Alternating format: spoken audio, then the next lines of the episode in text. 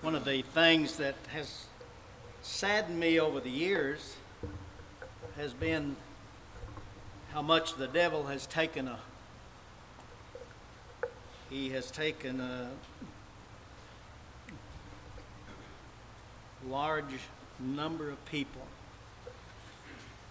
And he has from the church. And he's he's convinced them either another way or no way. Just live life. And that's been one of the most, I guess, as I've grown older and back look back over the years, those that have fallen away, even here at Fountainhead, we had all the people that was here, let's say, 10 years ago, even maybe less. A building we'd probably have to build on. And I don't know always what. Uh, but we said we'd follow him all of our days.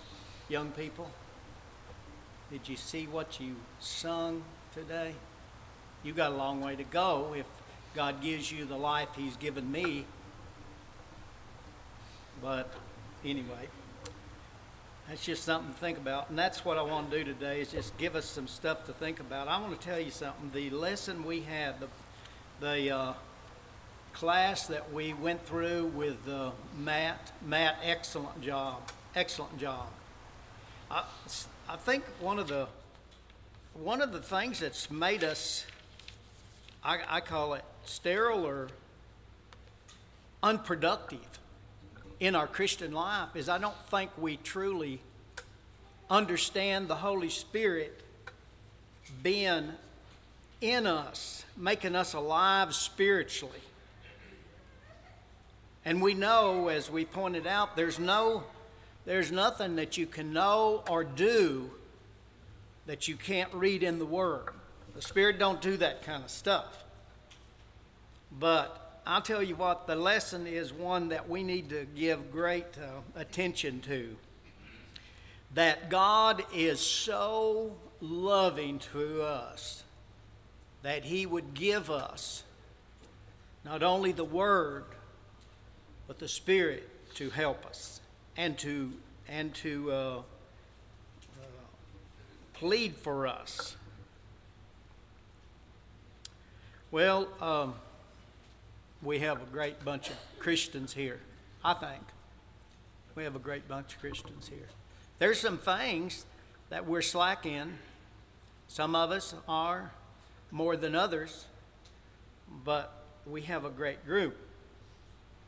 And I do appreciate the prayers made on the behalf of the elders. Uh, almost every service that we're at, whoever's praying prays for the elders.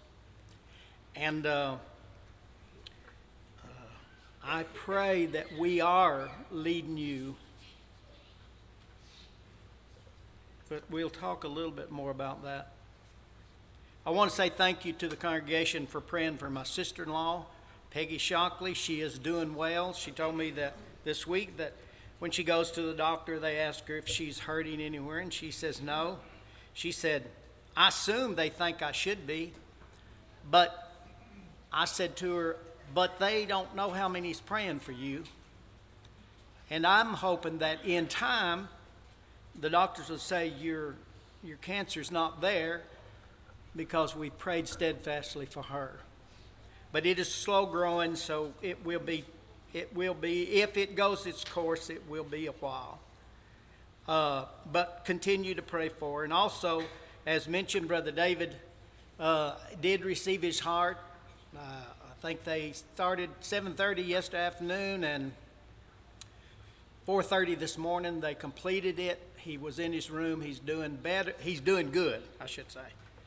But uh, of course, there's a, that's a long road to recovery with that.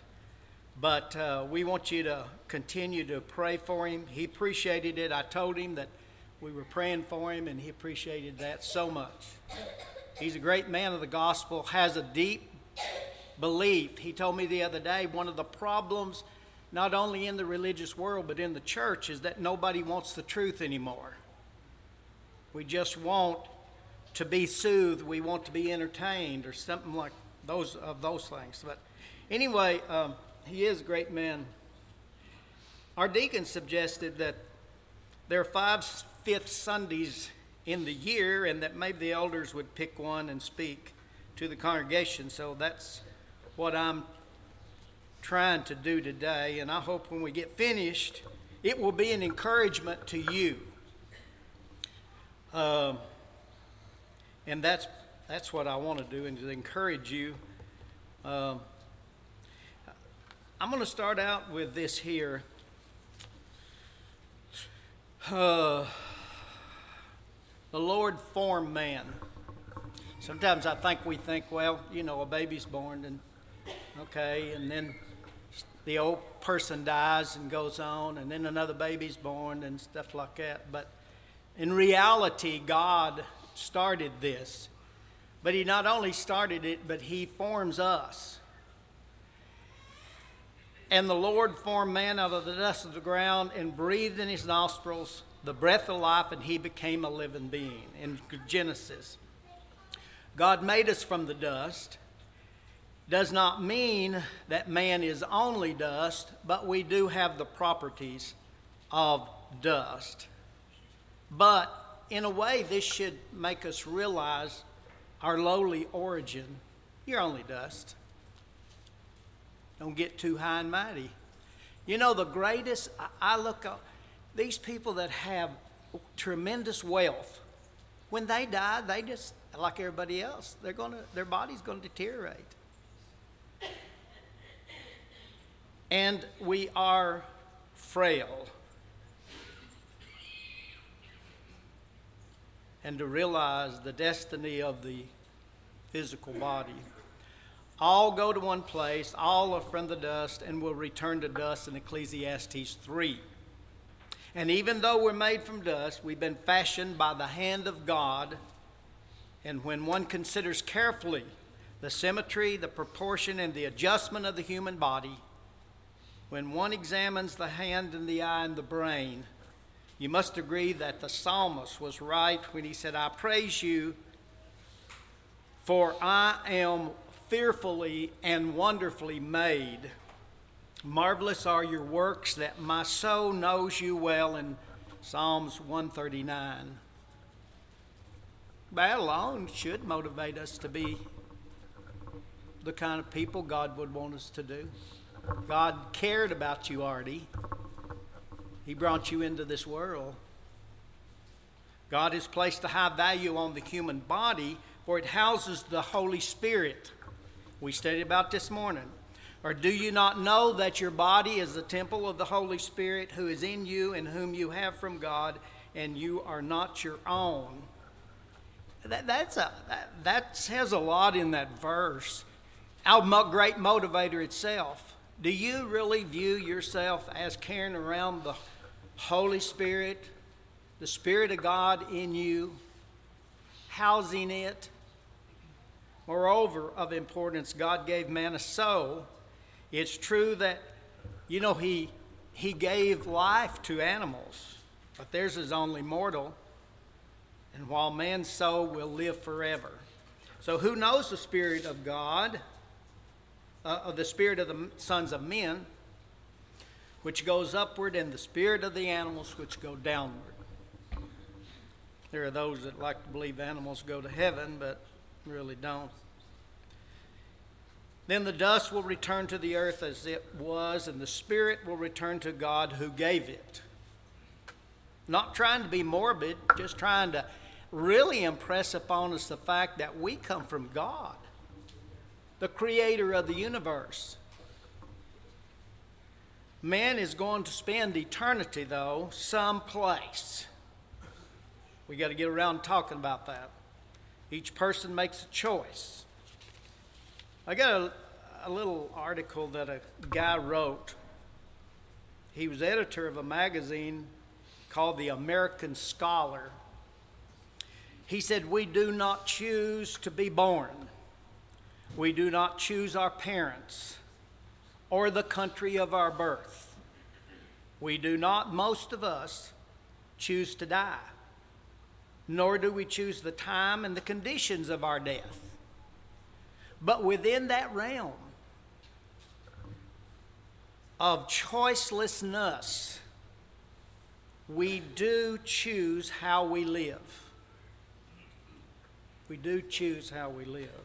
There's a lot of things we have no control over, but that we do have control over. For you are bought with a price, therefore glorify God in your body and your spirit, which are God's in 1 Corinthians chapter 6. So are you giving God the glory by serving Him daily? Sometimes we get distracted, don't we, in life. The story goes of a soldier, a Union soldier who was a watchmaker before he went into the military. And when they set up camp, there were some of the guys that needed their watches fixed so he would he set up a little business pretty prosperous and when uh, they told him to be ready to go they're breaking up camp the watchmaker said uh, or the soldier every which way you want to look at him he said well i'll tell you what i still got some work to do and i'm going to i'm going to be i'm going to stay here and finish that is it possible that we too have forgotten our purpose? We have a tendency to get distracted, to forget our work as a Christian. Christ did not forget his purpose while on earth. His purpose was to seek and save the lost. For God so loved the world that he gave his only begotten Son. You know, intellectually, we know that. We read it out of the Bible. But do we really internalize it? Does it really mean something in our life? That God so loved the world that he gave his only begotten Son. He left nothing, uh, he let nothing distract him that's talking about Jesus until he had finished the work that his Father had given him to do. So we need to be careful that we do not become dis- distracted. That certainly applies to elders and deacons and all that are in the church. We need to be about our Father's business as Jesus was. You haven't gone to sleep, have you? I'm pretty boring.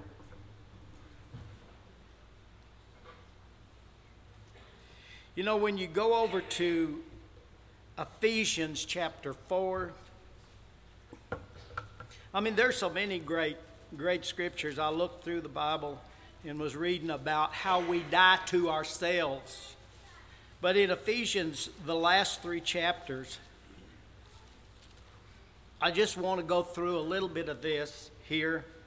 Uh, we won't really uh, talk in depth about a lot of this, but if you begin in the, uh, let's say, the 25th chapter, and you check off in your life the things that you read about. Check off how am I doing there? Therefore, he said, put away lying. Let each one of you speak truth with his neighbor, for we are members of one another. Be angry and do not sin. Do not let the sun go down, or do not let the, the devil, the sun go down on your wrath, nor give place to the devil. Let him who stole steal no more, but rather let him labor, working with his hands what is good, that he may have something to give to him who has need. There's more of a purpose to work than just for me. Paul said, There are people that need but do not have. So work for that purpose too. Let no corrupt word proceed out of your mouth, but what is good for necessary edification, that it may impart grace to the hearers. And do not grieve the Holy Spirit of God. Here we go again. To whom you were sealed for the day of redemption. and all bitterness and wrath and anger and clamor and evil speaking, put away from you with all malice. And be kind to one another, tender hearted, hearted, forgiving one another, even as God in Christ forgave you. Therefore, be imitators of God as dear children and walk in love. In the fifth chapter. When you go through there, look, look at those things that he said there. If we comply with that, we will uh, we'll be better people, better to one another. And that's the point. Do not grieve the Holy Spirit. What, is, what does the Spirit, through the Word, tell you you need, need to be doing? You know, that, that's one of the things that we, uh, we, I don't know that we pay close attention to, but we need to do there. Be imitators of God. You know, he goes on through here and says some, some good things. We, need, we can go on and read it. I'm going to let you do that. But then he tells, he gets to the home and he talks about how the husband and the wife are to talk, treat one another and deal with one another.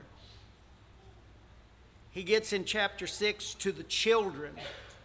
The children, he said to, for you to obey your parents in the Lord, for this is right.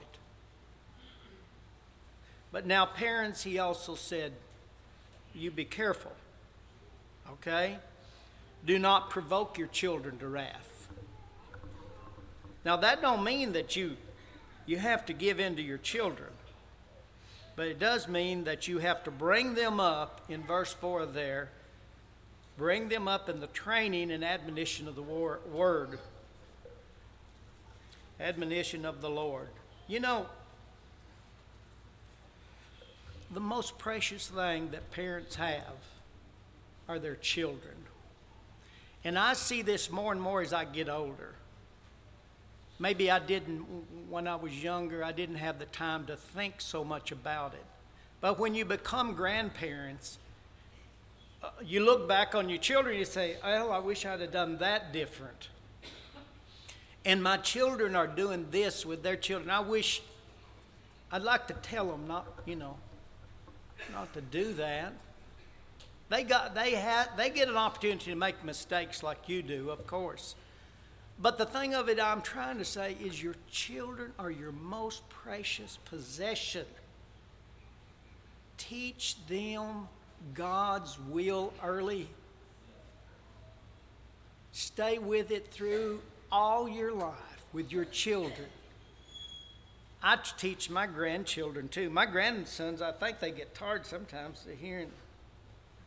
They come every time they come out there, uh, oldest one drives, so they come out, and I say, well, you know, uh, and I'll give them a Bible lesson, and you know they they are good kids. I, I not because they're mine, but you know I give the credit not only to the family, but to God and the church. The church has been great for our children and grandchildren. We, our children grew up in an area where there were hardly any churches of Christ. And so the church really stepped in and was a great help. And though I give the credit to that, their mother was a good, good mother. Their dad is still the jury's out on. That was not a joke. That's the truth. But, but I'm going to tell you, I grieve for children that do not have parents that care for them. Because as the twig is bent, so grows the tree. I'm telling you, young people. I'm telling you, when I say young people, I'm old enough to talk to 40 year olds and call them young. Right, Eddie? But you know what? Your greatest possession is your children. And when you become a grandparent, your children are not able to take care of your grandchildren. They just don't know enough. That's just the way it is, Mickey. That's just the way it is. There's been times I've threatened to take my grandchildren away. My children are good children with their with their children, but I I just don't think they they know enough to deal with, you know. But I'm telling you, I, I just can't stress this enough. Young, if you haven't had children and you have children, you will understand. But train those children in the Lord because if they get away very high in life and you haven't trained them properly, you, you know what? You can bring them to church. Don't just bring them to church. You need to do that. But if you don't bring them to church and you don't teach it to them so that they have their own faith, they own it, it's theirs, then uh, I'm telling you, you're going to eliminate a lot of problems in your life if you teach your children to love the Lord. You're going to eliminate. Talk to people, okay? But anyway, there are great people that after they taught their children, their children still went, uh, you know, but uh, that happens because we're all subject to the world in which we live. Paul finishes the chapter talking about the whole armor of God. When you signed up to be a child of God, did you know you were going to be a soldier of the cross? Have you got your armor on? The Bible talks about that.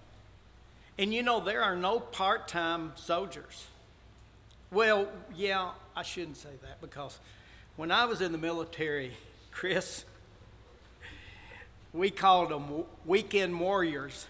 They would go on the weekend and train, and they would uh, go for a couple weeks a summer to train. We called them that. I, I shouldn't have, I guess, because they serve a vital part in our country uh, I think it's the National Guard, isn't it? I don't know if they still follow that schedule or not, but he told us read those scriptures about being a soldier. Soldiers don't show up occasionally, nor are they able to fight the battle if they don't take some instruction. It's just the way it is.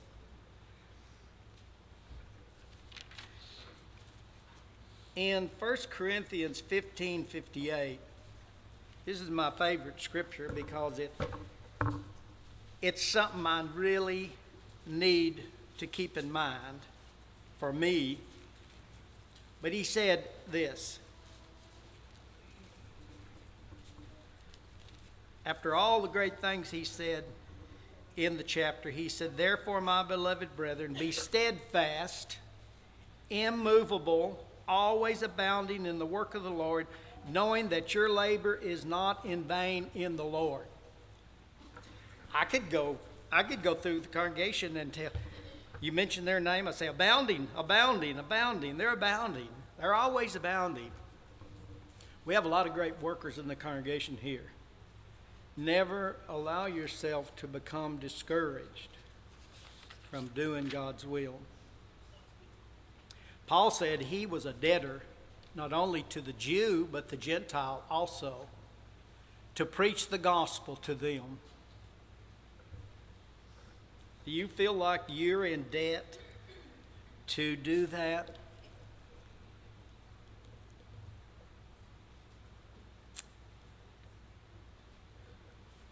My time's running out. There was a story, I, I watched a program on TV this week, and the lady was talking about how her dad, what her dad had done when she was little, killed their mother, and she saw it, and then tried to burn the house up with the children in it, and uh, only a couple siblings survived. And there she was, scarred, talking about her dad, and her dad had died, and she said, "You know, I think about my dad and what's going on with him and God." She said, God's probably saying, What'd you do with that precious family that I give you? What'd you do with them? And I sat there and listened to her, and I thought about that. I thought, you know, God's going to say the same thing to us, isn't He? He's going to say the same thing to us. What have you done with the precious family that I've given you?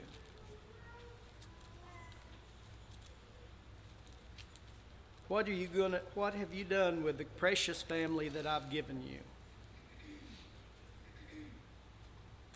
Here's what uh, Paul said in 1 Timothy 5, verse 8 If anyone does not provide for his own, and especially those of his own house, he has denied the faith and is worse than an unbeliever. That's not just physical things, it includes physical things, but it includes spiritual things too. Be about your father's business with your children. One last thing I want to do. If you go to the book of Philemon and read it, it is an interesting book. Very interesting book. Paul is talking to Philemon about his slave, Onesimus, that's run off. And uh, Paul and Onesimus become friends, they, they, they get acquainted. And Paul starts, starting in verse 8, he said, Therefore, though I might be bold in Christ to command you what is fitting, yet for love's sake I rather appeal to you, being such a one as Paul the aged, and now as a prisoner of Jesus Christ. I appeal to you for my son Onesimus, whom I have begotten while in chains he was all he was all chained up and he is still preaching the gospel to people.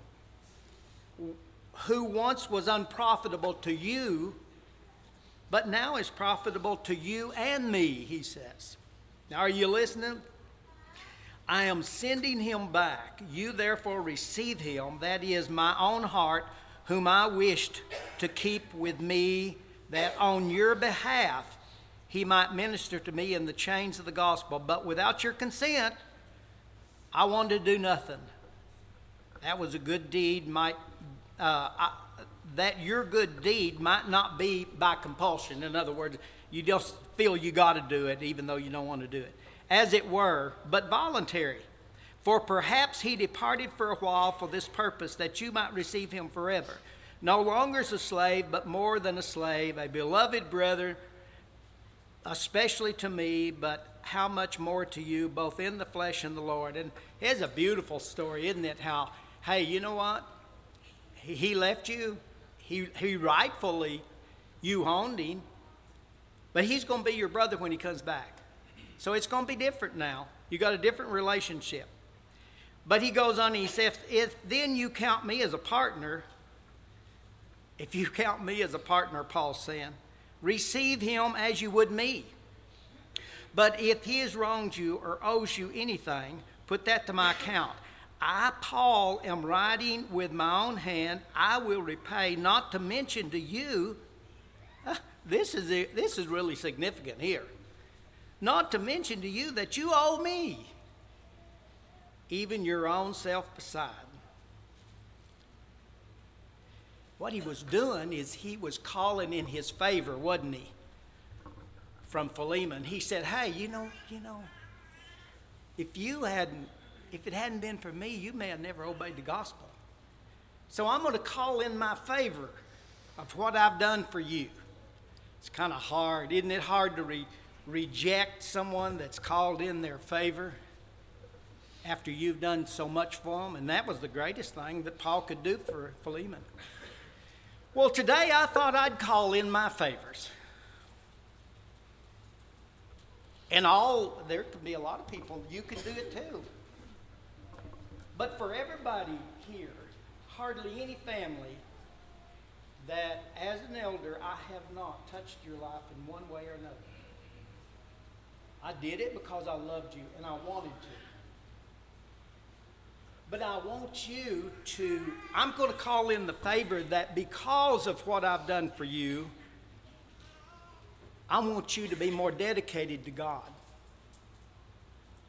I want you to think in your life. If nothing else, I stood out there. Billy Joe stands out there. All the elders stand out there, and we, we encourage you as you come out. So today, I think I got Bible to do that. Paul did it. He's calling in a favor. I'm calling in a favor. I want us to see us more dedicated. I want you hey, this is this is what I want for you. I want you to be dedicated enough to read your Bible and to look in your life and see what do I need to do to be the kind of person God wants me to do in the position I'm in. Okay? I don't think that's too much to ask, is it? But let me let's go a little further than that. You know that God has emotions? If you go to Zephaniah 3 17, God said, Oh, you know what? He says, Here I am in your midst, sitting not far away, but close, observing what is going on in the world and the regions around you. On behalf, he says, I am glad and I am singing. God is glad and God is singing because of us. But then, if you go to Hosea chapter 11, he said, I'm sad my heart churns within me. Go, go read those. Cha- those. It's Zephaniah uh, three seventeen and Hosea eleven, and uh, three or four verses there, three, four, and eight especially, that talks about God has emotions. When you do not do God's will in your life, and I do not do God's will in our life, God is sad. That's just the way it is now because he gave his son for us. So, let's do this. Let's let God call in his favors today. He gave us salvation. I'm not willing that any should perish. So I'm going to let my son die on the cross and Mark read a he read an account of not it wasn't just a hanging on the cross, it was a brutal thing. I think we live in a world of where we have so much. It's like our brother David. Heart, his heart was gone, but now he's got a new heart, and so we just think, oh, it'll be all right. I don't have to put too much allegiance to God. It'll be all right. It works itself out. The scripture does not say in vain, forsake not the assembling. You do not grow closer to God when you stay away. You do not grow closer to each other by staying away. It's just the way it is. If you didn't show up at home very much, you would never get to know your family, would you? Nor would you share in on all the blessings that come from being with family. But it's more than that. It's not just come sitting on the pew. Because he follows that up if we sin willfully. Anything. If you go up prior verses, he talks about the things that brings us to that point. He's not just that. Don't come and sit on the pew. Come and sit on the pew, but in your daily life and in all your life, be dedicated to God. Hold precious the things that are precious. Okay? I hope that it's been an encouragement to you. And I'll tell you this now, I'm serious about you doing. I did those things because I wanted to and I love you. But in return, I want you to love God. And I want you to I want you to be dedicated to God. There's some not here and I'm disappointed. They should be here. But anyway, let's from this day forward let's do that, okay? If you're not a Christian, you need to be.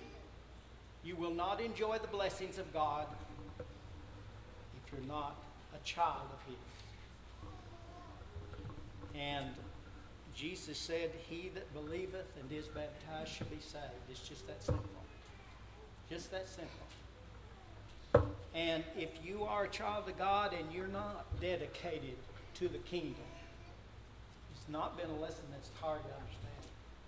You need to make it right. You might not have to come forward, but you do need to make it right in your life, and you need to become more. Quit letting things distract you. Would you come?